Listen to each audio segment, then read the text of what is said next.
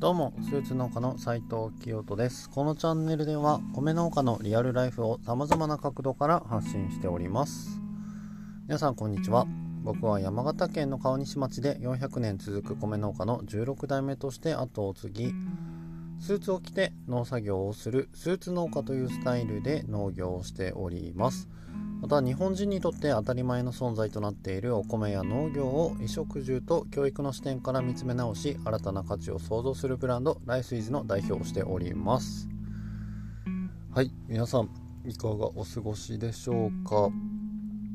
川西町はですね昨日まではもう夏のようなもう初夏のような暖かさまあもう暑いぐらいの日和だったんですけれども今日は打って変わって寒いです。今ちょっと車の中から収録しているんですけれども車の中にいてもちょっと寒いなと思うぐらいですね。で今日なんですけれども今年度初めてというわけではないんですけど今週からですねえっと非常勤講師のお仕事が始まりました。で僕のラジオを以前から聞いてくださっている方はすでにご存知かもしれないんですけれどもですね僕は週に2日地元の高校でグリーンライフという選択科目の授業を持たせていただいております。えー、こう見えてですねあの非常勤講師として、えー、高校の先生として 授業をやっているっていうことなんですけれどもはい。なんか変な感じしますね。自分で喋ってても変な感じするんですけれどもなんかこんなやつが先生をしているのかっていう。はい。でえっと昨年度から勤めさせていただいておりまして今年度もですね引き続き授業をさせていただいております。で今週から今週の火曜日からですね授業が始まったわけなんですけども昨年度はあの3年生のみの生徒さんだったんですけども今年度は2年生と3年生がえおりましてですね初めて高校2年生にも今年からお話をさせていただくということなんですけれどもえっ、ー、と皆さん学校の授業ってなんか記憶にありますかね。まああの現役で現役の高校生で聞いてらっしゃる方ももしかしたらいるかもしれないんですけども基本的にこのラジオを聴いてくださってるのは皆さん高校を卒業されたもう大人の方だと思って喋っているので今そんなことを聞いたんですけれどもちなみに僕はですね今から15 5年前ですかね。18歳。15年前か。もう覚えてないんですよね。で僕は当時建築関係の仕事に就きたいと思っていたので地元の工業高校の建設系にいたんですけれども授業というか当時こんな先生がいてこういう授業をしてたなとかっていうのはもうほぼ覚えてなくって、まあ、印象に残ってる先生は23人ぐらいいるんですけれども授業の内容とかっていうのはほぼほぼ覚えていなくてなので当然ですねその教科書の内容とかっていうのも全然覚えていないわけですね。でこういう人って多分少なくないんじゃないかなと思っています。つまり社会に出てからこの授業でやってきた内容ってまあ役に立ってないとは言わないんですけれどもまあそんなに必要なことではなかったよなっていうふうに個人的には思っています。まあ、かといってその学校のこの勉強だったり高校生活っていうのが全てこう無意味なものだとかそういうことを言いたいわけではなくって、まあ、せっかくこの高校というコミュニティの中でみんなでえー、授業というか生活というかあのなんでしょうね暮らしをしていくのであれば、うん、まあその自分がやる授業はもちろんなんですけれども何かこう社会に出てからもあの時あの先生まあ僕かどうかは別として何かしらその卒業してからも糧になるというかこう何かのきっかけになるようなそういった時間というのを作っていきたいなと個人的には思っているんですね。で冒頭の挨拶でお話ししていますが現在僕はですねライスイズというブランドを立ち上げて、えー、活動を始めたわけなんですけども衣食住と教育の分野で、えー、お米だったり農業の価値を見つめ直して新たな価値を創造すると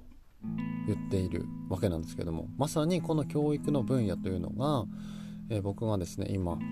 えー、週に2日非常勤講師を務めさせていただいている中で地元の高校生と直接話をしたりする中でやっぱりその高校生僕の授業を受けてくれている生徒さんまあできれば他の生徒さん他の高校とか、えー、まあその10代の、えー、同じ年代のもっとたくさんの人に農業だったりお米だったり、まあ、そういった分野のこう考えるきっかけというのを提供していきたいなと思っているんですね。でそこからですね、えー、僕もうんと学ぶことも当然多くありますしそういったことの中から何かこう新しい価値というかというのを想像して、えー、それを展開していきたいなと思っているんですね。なのでこのライスイズのブランドの中にはですね教育という分野も大きく、えー、掲げているんですね。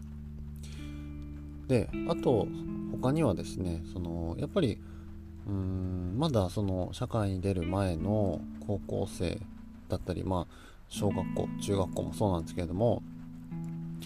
えー、親の存在というのも大きいですよねまだまだで子供がやっぱり考えるきっかけをこう手にすることによりそれってやっぱりこう親の世代だったりだとかもっともっとこう他の部分に波及していくんじゃないかなと僕は考えているんですよね。で、えー、当然ですね。うんそうやってその親だったり他のところへ波及していくことで変わっていくことも多くあると思っていますし何よりもやっぱこうこれからの時代を作っていくのはやっぱ彼らだと思うんですよ。どう考えても。僕まだ、まあ、まだというか33歳今33歳ですけれども僕も僕でまだまだあのこの日本で暮らす人間として頑張っていくつもりは当然ありますけれども次の時代というか、うんまあ、僕が違うっていうことではないんですけれどもやっぱこう僕よりも若い年代にはどんどんどんどんこう新しいことにチャレンジをしたりだとかうんなんかその農業の分野においてもいろんなことをいろんな視点から考えてもらいたいなと思っているんですね。うん、でまあその先にまだその日本の農業の形がこれからどうなっていくかっていうのは誰にもまだわからないことではあるんですけれどもまあ少なからずやっぱこうやらないよりかは何かしらやった方がいいと思っていますしまずはその知らないことを知ることだったり今まで考えたこともないようなことを考えるようになったりだとかそういうなんかきっかけというか第一歩というかそういった機会というのをより多くですね自分の活動だったりこの授業も含めて、えー、生み出していきたいというかなんか作っていきたいなと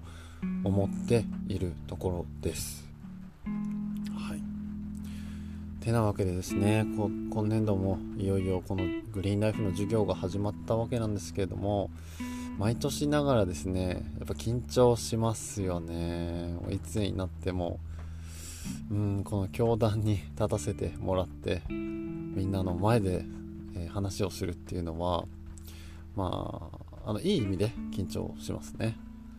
であとはですねやっぱその人間対人間なのでやっぱどこまで行ってもコミュニケーションっていうのがやっぱ一番大事だと思っているんですね。でグリーンライフという授業の特性上というかやっぱその数学だったりこう科学的なそういったあの明確な数字としての答えだったりとかっていうのが、まあ、あるようでない分野だったりするのでだからこそこの人間と人間のコミュニケーションっていうのが、まあ、ある意味ではですねあのその生徒さんの